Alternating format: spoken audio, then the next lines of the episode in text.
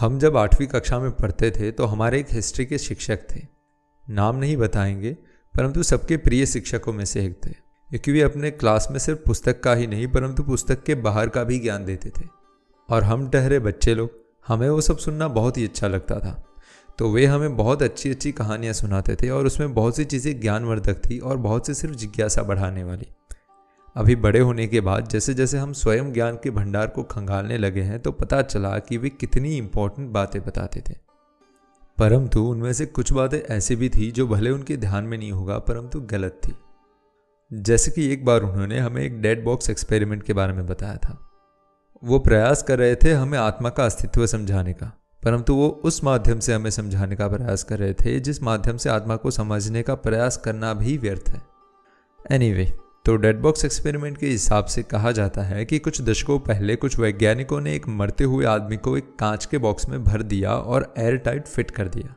और जब वो आदमी मर गया तो थोड़ी देर के बाद उन्होंने देखा कि उस कांच के बॉक्स के कोने में क्रैक हो गया और उसमें से एक थोड़ी सी हवा बाहर निकली, जिसका एक्सप्लेनेशन देते हुए बस एक ही बात हो सकती थी कि वो आत्मा का स्वरूप है। अब हमें ये कहानी हमारे शिक्षक ने जब सुनाई थी तो हम सब बच्चे लोग तो बहुत ही अचंभित हो गए और सबने सच मान लिया, जो कि हम मानवों की टेंडेंसी है कि जब कोई बात सपोज्ड अथॉरिटी से आती है तो हम उसे आँख मूंद के एक्सेप्ट कर लेते हैं, मान लेते हैं। ऐसे ही हमारी शिक्षण प्रणाली के ज़रिए हमें अनगिनत ऐसे half truths and even completely false information भी नॉलेज के नाम पर दे दी गई है, कि कभी जब इसको रियल साइड दिखाई जाती है तो हम उसे एक्सेप्ट ही नहीं कर पाते हैं। जैसे कि the theory of evolution the big bang theory वगैरह वगैरह। पर कोई नहीं, इन सारे मिस इन्फॉर्मेशन और हाफ़ ट्रूथ्स को हम बारी बारी एड्रेस करेंगे और शास्त्रों के प्रकाश से उस अज्ञान के अंधकार को दूर करेंगे। तो अब प्रश्न यह आया कि जो हमारे शिक्षक ने हमें बताया, उस बात में कितना सत्य है?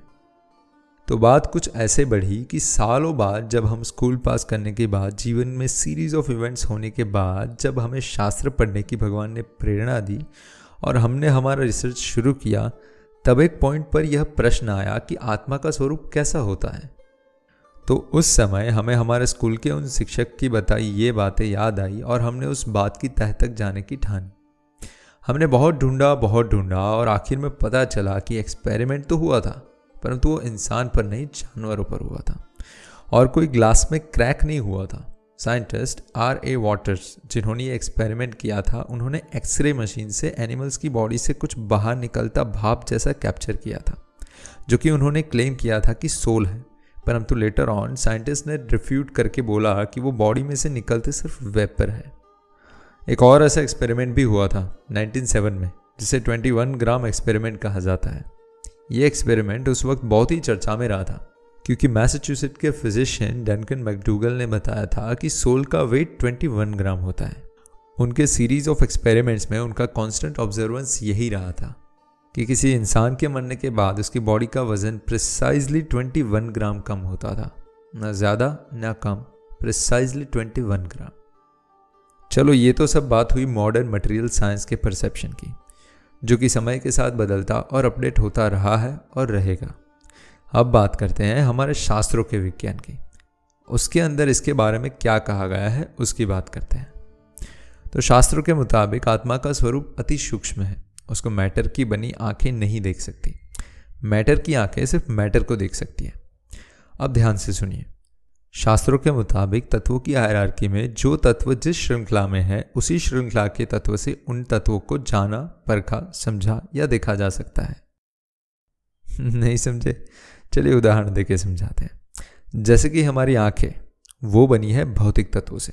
Majorly earth water fire and at some minimum extent air and ether तो उन तत्वों से बनी हमारी ये आँखें सिर्फ़ उन्हीं तत्वों को देख सकती है जिनसे वो बनी है। मोर प्रिसाइजली वो घन तत्वों को सबसे ज़्यादा देख सकती है, क्योंकि वो मेजरली अर्थ से बनी है। प्रवाही को भी वो देख सकती है, क्योंकि सेकेंड मेजर एलिमेंट उसमें वाटर यानी कि जल है। फिर फायर को वो देख सकती है, जितना ज़्यादा अंधेरा हो उसमें। क्योंकि वो डायरेक्टली तो फायर से नहीं बनी, परंतु उसके अस्तित्व में, पोषण में फायर एलिमेंट का बहुत ही अहम हिस्सा रहा है। फिर एयर और ईथर को नियरली नहीं ही देख सकती, क्योंकि वो दोनों एलिमेंट्स बहुत ही सूक्ष्म मात्रा में है उसमें। तो वैसे ही भूत योनि और प्रेत योनि में मेजर एलिमेंट ईथर और एयर होता है तो वे अपने जैसी और भूत योनि और प्रेत योनियों को देख सकते हैं, और हमें भी वो देख सकते हैं। क्योंकि हमारे भौतिक पदार्थ की प्रकृति वो स्थूल प्रकृति में आती है compare to ether and air अरे छोड़ो, ये सब थोड़ा कॉम्प्लिकेटेड है। शांति से समय लेकर बैठ के आपको समझाएँगे। तो अभी हम बात कर रहे थे कि सूक्ष्म तत्व को समझने के लिए सूक्ष्म तत्व का ही सहारा ले सकते हैं। अगर किसी के मन को समझना हो तो उसे हमारे मन से ही समझ सकते हैं। वैसे ही किसी के इंटेलिजेंस को समझना हो तो हमारी इंटेलिजेंस से ही परखा जा सकता है।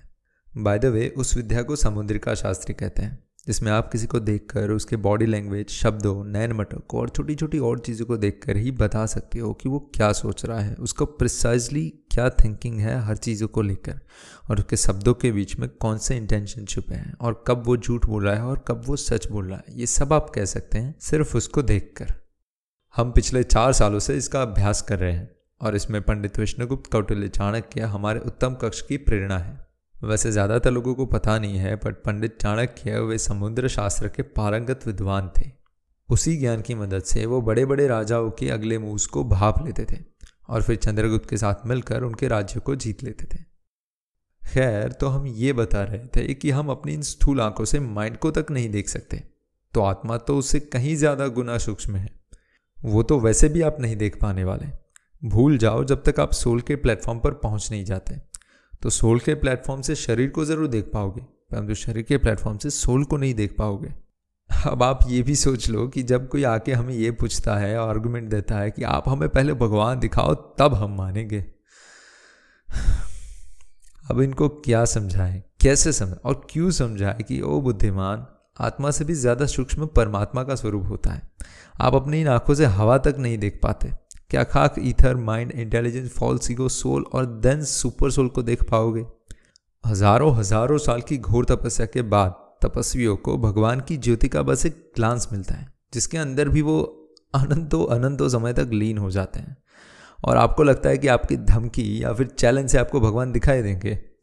भाई आप हमें भगवान दिखाओ वरना हम मंदिर नहीं जाएँगे। हम्म, कोई नहीं। वैसे उनका भी दोष नहीं है। जन्म ही हमें ऐसे समय में मिला है कि बचपन से हमें जो पढ़ाया जा रहा है, वही हम दोहरा रहे हैं। जो देखो, वही सही और सब कुछ गलत। वैसे देखो तो आधे से ज़्यादा साइंटिफिक थियरीज भी प्योरली एजम्पन बेसिस पे बनी है। ठीक है, वो अनदर टॉपिक है, बात करेंगे किसी दिन। तो क्या प्रभु जी हमें भी भगवान को देखने के लिए हज़ारों हज़ारों वर्षों तक तपस्या करनी होगी?